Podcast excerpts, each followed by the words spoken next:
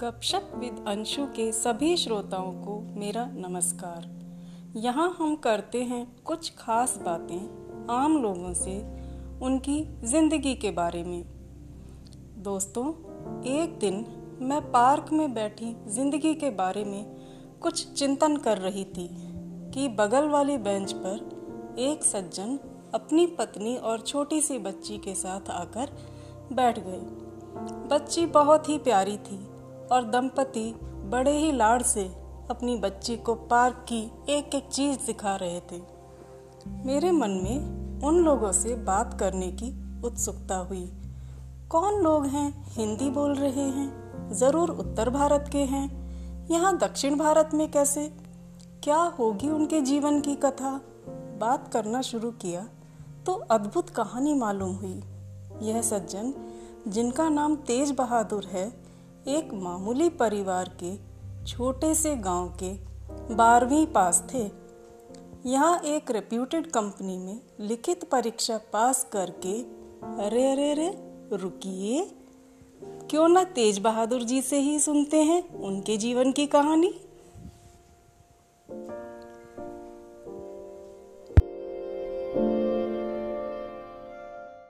Hello Tej Bahadur ji. Yes yes दीदी। कैसे हैं आप? हाँ मैं बहुत बढ़िया हूँ दीदी। आप कैसे हैं दीदी? बस हम भी बढ़िया हैं। हम अपने शो में आपका स्वागत करते हैं। बहुत बहुत धन्यवाद दीदी हमारे श्रोताओं को आप अपनी कहानी बताइए। मतलब आप पहले मैं ये जानना चाहती हूँ कि आप कहाँ से हैं और आपकी शिक्षा कितनी हुई और कैसे हुई? ओके दीदी जी।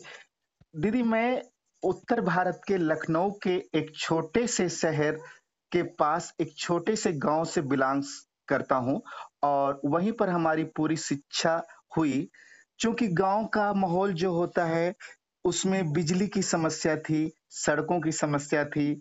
वर्षा अधिक हो जाए तो समस्या है, ना हो तो समस्या है। ग्रामीण जीवन में हर तरह की समस्या थी। लेकिन फिर भी इन समस्याओं के बीच में मेरे माँ और पिताजी ने, दोनों ने शिक्षा को बहुत अधिक जो है प्रोत्साहन दिया और मुझे पढ़ाना चाहा, क्योंकि गाँव के जीवन में दीदी जी इतनी सारी सुविधाएँ नहीं होती थी, इतना सारा पैसा भी नहीं होता था कि किसी भी तरह से शिक्षा को दिया जाए, लेकिन मेरे माता और पिताजी दोनों ने जब कभी ज़रूरत पड़ती थी स्कूल की फ़ीस भरने की, तब मेरे पिताजी जो है वो उस समय अगर पैसा नहीं होता था तो घर की गाय, भैंसे सभी भी बेचकर कैसे भी तो हमारी शिक्षा को उन्होंने जो है जारी रखा। और इस तरह से हमको जो है बारहवीं तक की इंटरमीडिएट की परीक्षा पास कराई। उसके बाद चूँकि घर की स्थिति इतनी अच्छी नहीं थी कि हम आगे पढ़ पाऊँ, इसीलिए जो है पिताजी ने बोला कि अब तो कुछ ना कुछ जो है नौकरी के बारे में सोचो। तो उस समय हमारी उम्र भी हो गई थी सरकारी नौकरी में आने की तो हमने फॉर्म भरना शुरू किया और उसी समय एक जो है एप्लीकेशन फॉर्म आया जॉब के लिए, उसको हमने अप्लाई किया और उस परीक्षा में, लिखित परीक्षा और इंटरव्यू में मैं सेलेक्ट भी हो गया। उसके बाद जो है मेरी किस्मत उत्तर भारत के इस छोटे से गाँव से मेरे दक्षिण भारत के एक बहुत ही प्रतिष्ठित शहर मैसूर और एक बहुत ही प्रतिष्ठित सरकारी सरकारी संस्थान में मुझे नौकरी मिल गई। जब मुझे नौकरी मिली तो मेरे, मेरा और मेरे घर के तो खुशियों का कुछ ठिकाना ही नहीं था, लेकिन इसके बावजूद मेरे गाँव वालों की की भी खुशियों का बहुत बड़ा ठिकाना नहीं रहा। वे सभी जब मैं यहाँ पर जॉब के लिए, नौकरी के लिए जो है मैसूर शहर की ओर निकला तो वो दिन आज भी मुझे याद आते हैं और वो हमारे सपनों में भी गूंजते रहते हैं कि जब मुझे नौकरी मिली तो हमारे गाँव से सैकड़ों लोग मुझे रेलवे स्टेशन पर आए विदा करने के लिए। और उनको ये खुशी थी कि अरे, हमारे गाँव का बच्चा, पहली बार कोई बच्चा जो है उसको नौकरी मिल रही है। तो उस समय चूँकि उनके पास कुछ भी नहीं था तो कोई जो है हमारी जेब में पाँच रुपए, सात रुपए, दस रुपए, जिसके पास जितना भी था, कोई थोड़ा सा चावल देने का ट्राई कर रहा है, कोई थोड़ा सा और भी सामान देने का ट्राई कर रहा। लेकिन हमने उन सभी के आशीर्वाद को समझकर, उनके आशीर्वाद की भावनाओं को समझकर ये हम उत्तर भारत से दक्षिण भारत की ओर चल दिए। यहाँ पर आकर चूँकि हम एक उत्तर भारत से बिलोंग्स रखते थे, हमारी मातृभाषा भी हिंदी थी, अंग्रेज़ी भी हमको उतना अच्छा नहीं आती। तो यहाँ पर आने के बाद जो है हमें भाषा का थोड़ा सा प्रॉब्लम हुआ, लेकिन कैसे भी हमने टू, दो साल जो है यहाँ पर प्रशिक्षण प्राप्त किया और उसी दौरान थोड़ा सा अंग्रेज़ी भी सीखा और हिंदी भी सीखा और कन्नड़ा भी थोड़ा थोड़ा सीखने का प्रयास किया। इसी, लेकिन अपनी फुल भावनाओं को मैं कोई भी ऐसा व्यक्त नहीं मिल पाया जिनसे मैं व्यक्त कर सकता था अपनी मातृभाषा में। इसी दौरान एक यहाँ पर पता चला कि एक हिंदी समाज है और उसमें प्रतिवर्ष जो है एक होली मिलन समारोह होता है। तो मैंने सोचा, चलो, होली मिलन समारोह है तो कोई ना कोई तो अपना हिंदी समाज का, अपना उत्तर भारत का कोई ना कोई तो रहेगा और मुलाकात होगी, उनसे हम बातचीत करेंगे। तो इसी दौरान उस प्रोग्राम में हम गए और हमको जो है एक दीदी मिली, जो कि हिंदी भाषी वो भी थी और उन्होंने, उनसे मिलकर मुझे बहुत खुशी हुई। उनका पूरा परिवार बहुत अच्छा था और उनसे मिलकर मुझे बहुत खुशी हुई और उनसे ऐसा लगा कि हमें हमारे माँ बाप तो गाँव में हैं, लेकिन हमारी बड़ी बहन जैसा यहाँ पर वो मिल गई। और जो कि मेरा हर तरह से मार्गदर्शन, कुछ भी समस्या होती तो कुछ भी हर तरह से उन्होंने अच्छा सा मार्गदर्शन दिया, जिन, उनके मार्गदर्शन से मुझे बहुत बड़ा कॉन्फिडेंस आया। कॉन्फिडेंस ये आया कि, अरे हाँ अभी तो हम और भी कुछ यहाँ पर कर सकते हैं, अपना अच्छा सा जीवन व्यतीत कर सकते हैं। इसी दौरान जो है, मुझे चूँकि जीवन में साथी की ज़रूरत ज़रूरत होती है तो उसी दौरान जो है मुझे एक जीवन साथी भी मिला जो कि हमारे गाँव के ही पास से, गाँव के पास ही उनका भी घर था और हमारी शादी तय हो गई। 2000 2012 में मेरी शादी हुई और उसके बाद जो है शादी के बाद मेरी पत्नी मेरे साथ मैसूर आई। मैसूर आने के बाद यहाँ पर उन, उनको जो है केवल बीएससी तक का एजुकेशन उधर प्राप्त था। यहाँ पर आने के बाद मैंने सोचा कि क्यों ना क्यों जो है, अभी जो अगर हम अपनी परेशानियों की वजह से नहीं पढ़ पाए तो आज अगर हमारे ज़िंदगी में कोई मेरे साथ है तो उसको क्यों ना क्यों हम शिक्षा के क्षेत्र में आगे बढ़ाएँ। तो इन्हीं भावनाओं को लेकर हमने सबसे पहले जो है, उनको जो है कन्नड़ा भाषा सीखने के लिए बगल में ही एक टीचर थी, उनके पास भेजा और कन्नड़ा पास किया।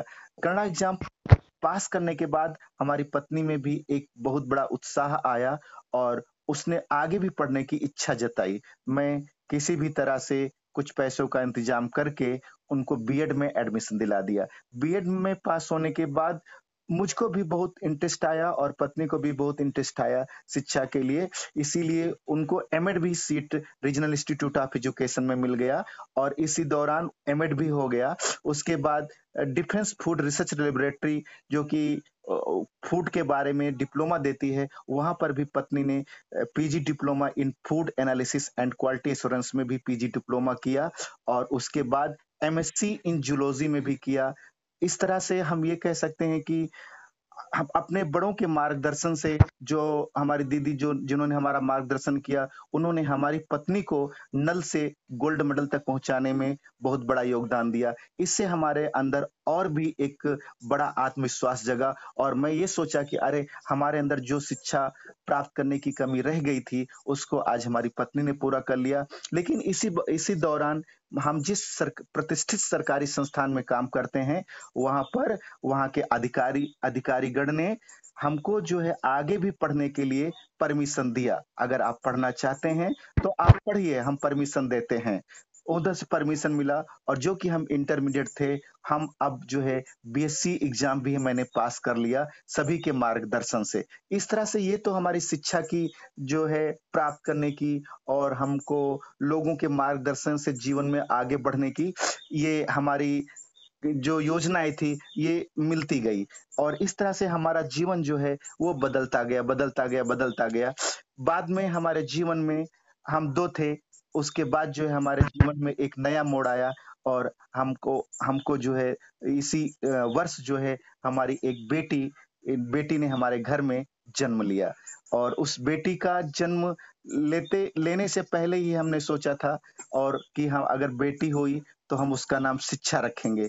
और बेटी हुई और उसका नाम हमने शिक्षा रखा शिक्षा रखा और हम यही चाहते हैं कि हम हम जैसे हमारी पत्नी ने शिक्षा प्राप्त किया और हमने जिस तरह से शिक्षा प्राप्त किया, वैसे ही हमारी बेटी भी एक अच्छी शिक्षा प्राप्त करके सभी बड़ों के आशीर्वाद से, लोगों के मार्गदर्शन से वो भी एक अच्छी सी शिक्षा प्राप्त करके और मेरे मन का सपना यह है कि वो एक बहुत बड़ी डॉक्टर बने। यही मेरी भावनाएँ अंदर से प्रेरित हो रही हैं।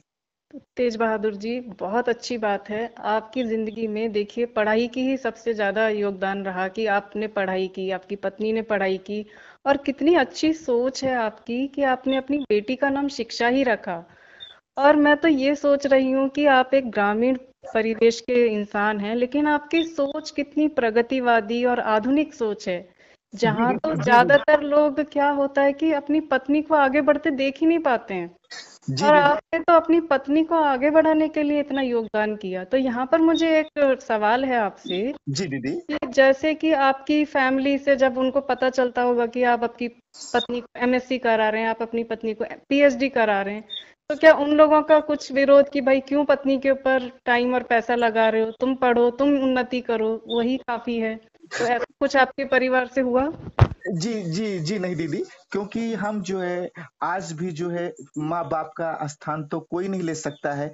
इसीलिए आज जो भी जो है, हमको जो पहली सैलरी हर महीने मिलती है, सबसे पहले मैं जो अपना काम करता हूँ, वो माँ बाप जितना भी मुझसे हो सकता है, जितना भी मुझसे बचता है तो मैं सबसे पहले, जो भी मेरी सैलरी आती, सबसे पहले जितना भी हो सकता है मतलब अपने खर्चे से बचाकर मैं अपने माँ बाप को देता हूँ तो माँ बाप बहुत खुश हो जाते हैं। वो बोलते हैं, बेटा, मुझे बस इतना ही चाहिए और जो तुझको करना है वो तुम करो।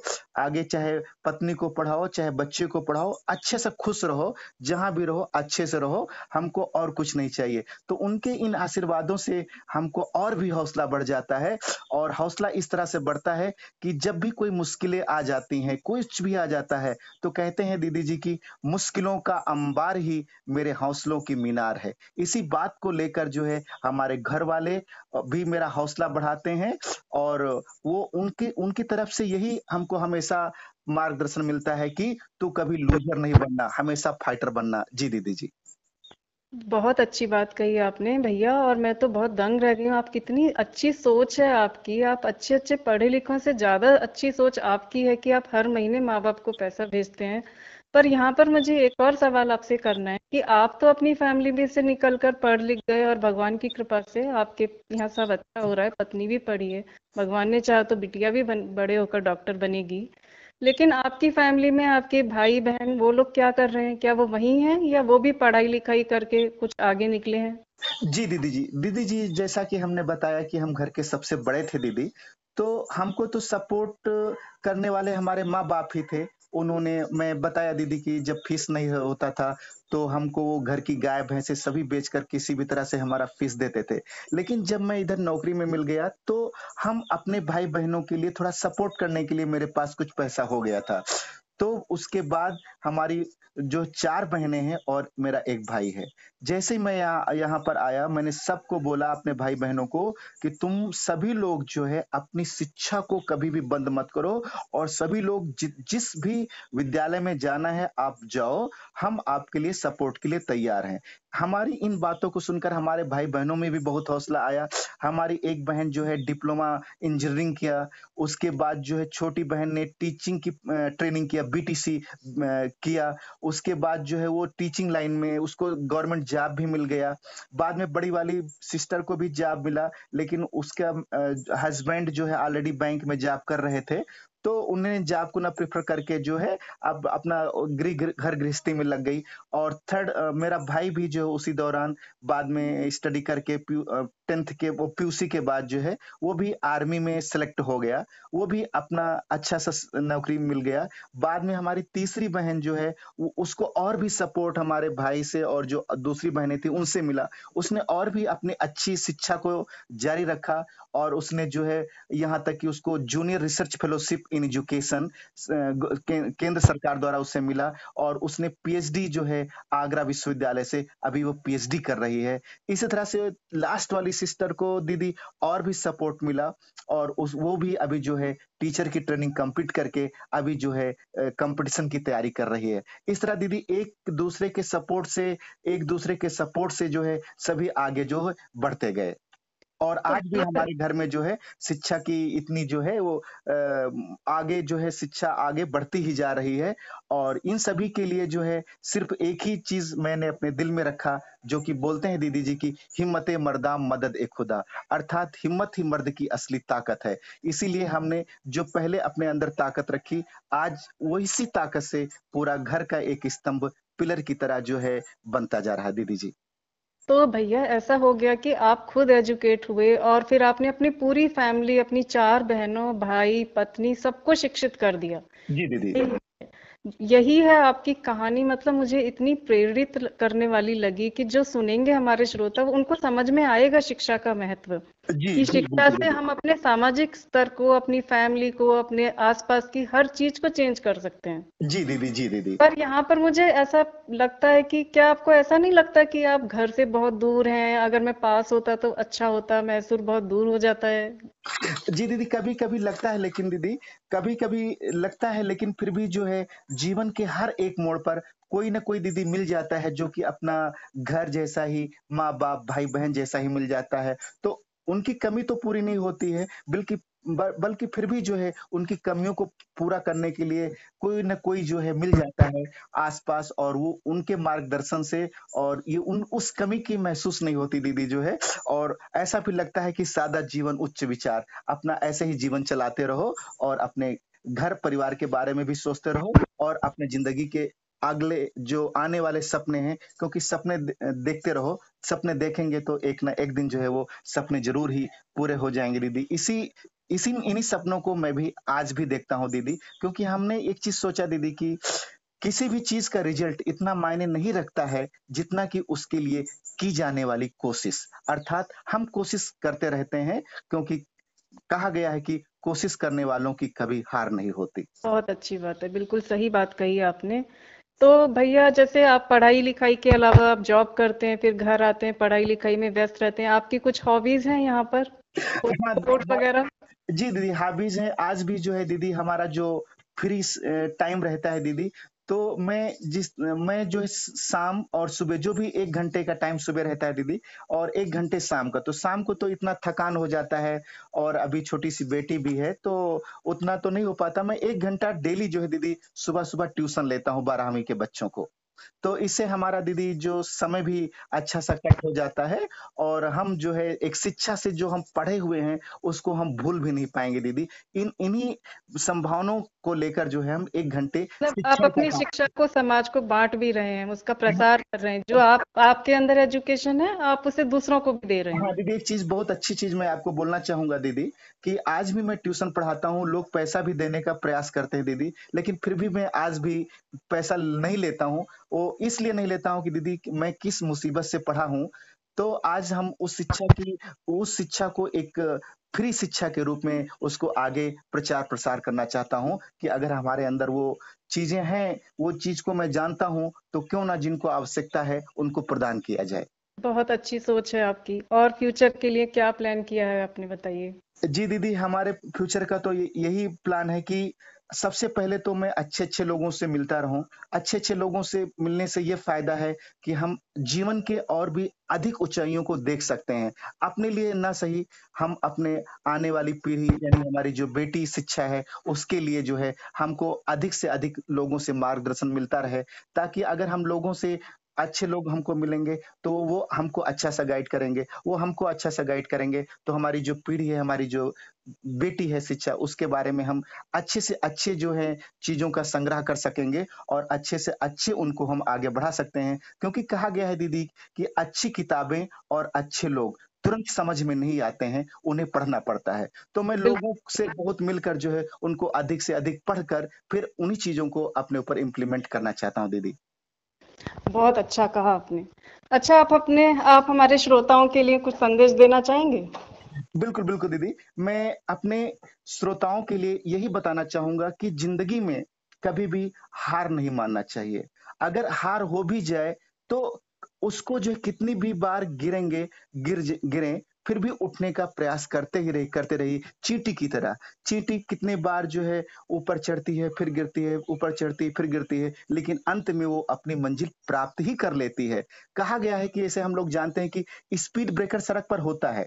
कितना भी बड़ा हो, कितना भी स्पीड ब्रेकर हो अगर हम गाड़ी की गति जो है धीमी कर लेंगे तो कभी भी झटका नहीं लगेगा। अगर इसीलिए हम ये कहना चाहते हैं दीदी जी कि अगर हमको किस जीवन में कोई खुशी तुरंत नहीं भी मिल रही है तो हमको अपनी गति धीमी कर लेनी चाहिए, क्योंकि स्पीड ब्रेकर बड़ा है। अगर हमने गाड़ी की गति धीमी कर लिया है तो हम हमको झटका नहीं लगेगा। जब झटका नहीं लगेगा तो हम आराम से उसको पार कर ले जाएँगे। तो इसीलिए हमको जब दीदी जी, तुरंत हमको खुशियाँ कोई नहीं मिलती हैं तो हमको उसका इंतज़ार करना चाहिए, लेकिन हमको हार नहीं मानना चाहिए। उसी तरह की मुसीबत कितनी भी बड़ी हो, शांति से विचार करने पर जीवन में कभी भी झटके नहीं लगते हैं और जीवन जो है हमारा आगे से आगे जो है बढ़ता जाता है।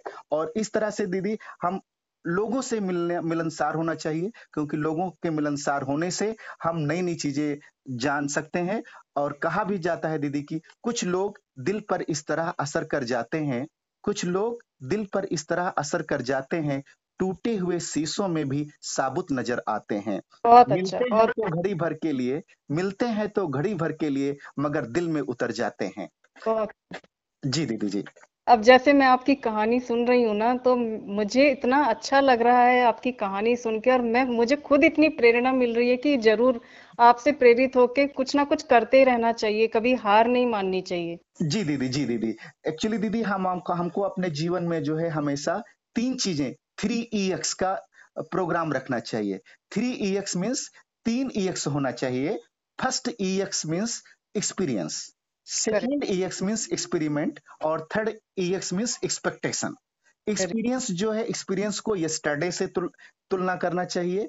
एक्सपेरिमेंट को जो हम आज कर रहे हैं तो उसको जो है करना चाहिए और एक्सपेक्टेशन आने वाले फ्यूचर के लिए यानी कल के लिए हमको छोड़ना चाहिए। तो हम अपने जीवन में हमेशा हमको थ्री ई एक्स का फार्मूला अपनाना चाहिए। एक्सपीरियंस एक्सपेरिमेंट और एक्सपेक्टेशन दीदी जी। बहुत अच्छी बात कही भैया आपने। और हम तो उम्मीद करेंगे और भगवान से प्रार्थना करेंगे कि आपको हर कदम पे सफलता दे भगवान क्योंकि आपकी सोच इतनी अच्छी है और अच्छी सोच वाले इंसान के साथ अच्छा होता ही है भले ही देर से हो लेकिन होगा ज़रूर। जी और इसी के साथ मैं आपको धन्यवाद अदा करना चाहती हूँ कि आपने हमारे शो में जुड़ के हमारे श्रोताओं के साथ अपनी कहानी शेयर की और ज़रूर हमारे श्रोताओं को आपकी कहानी से कुछ ना कुछ सीख और प्रेरणा अवश्य मिलेगी। तो आपका बहुत बहुत धन्यवाद भैया। मुझे भी बहुत खुशी हुई दीदी जी आपके इस प्रोग्राम में अपने दिल की बात को रखने कर अपने निजी जीवन के के बारे में बात रखने के लिए मुझे भी आपके इस प्रोग्राम में जुड़कर बहुत बहुत खुशी हुई। बहुत बहुत बहुत धन्यवाद दीदी जी। दोस्तों, जो लोग अपने कदमों की काबिलियत पर विश्वास रखते हैं, अक्सर वही लोग मंजिल पर पहुँचा करते हैं। तो ये थी तेज बहादुर जी की कहानी। अगले एपिसोड में आपसे फिर मिलेंगे एक नई कहानी के साथ। Till then, bye bye, take care.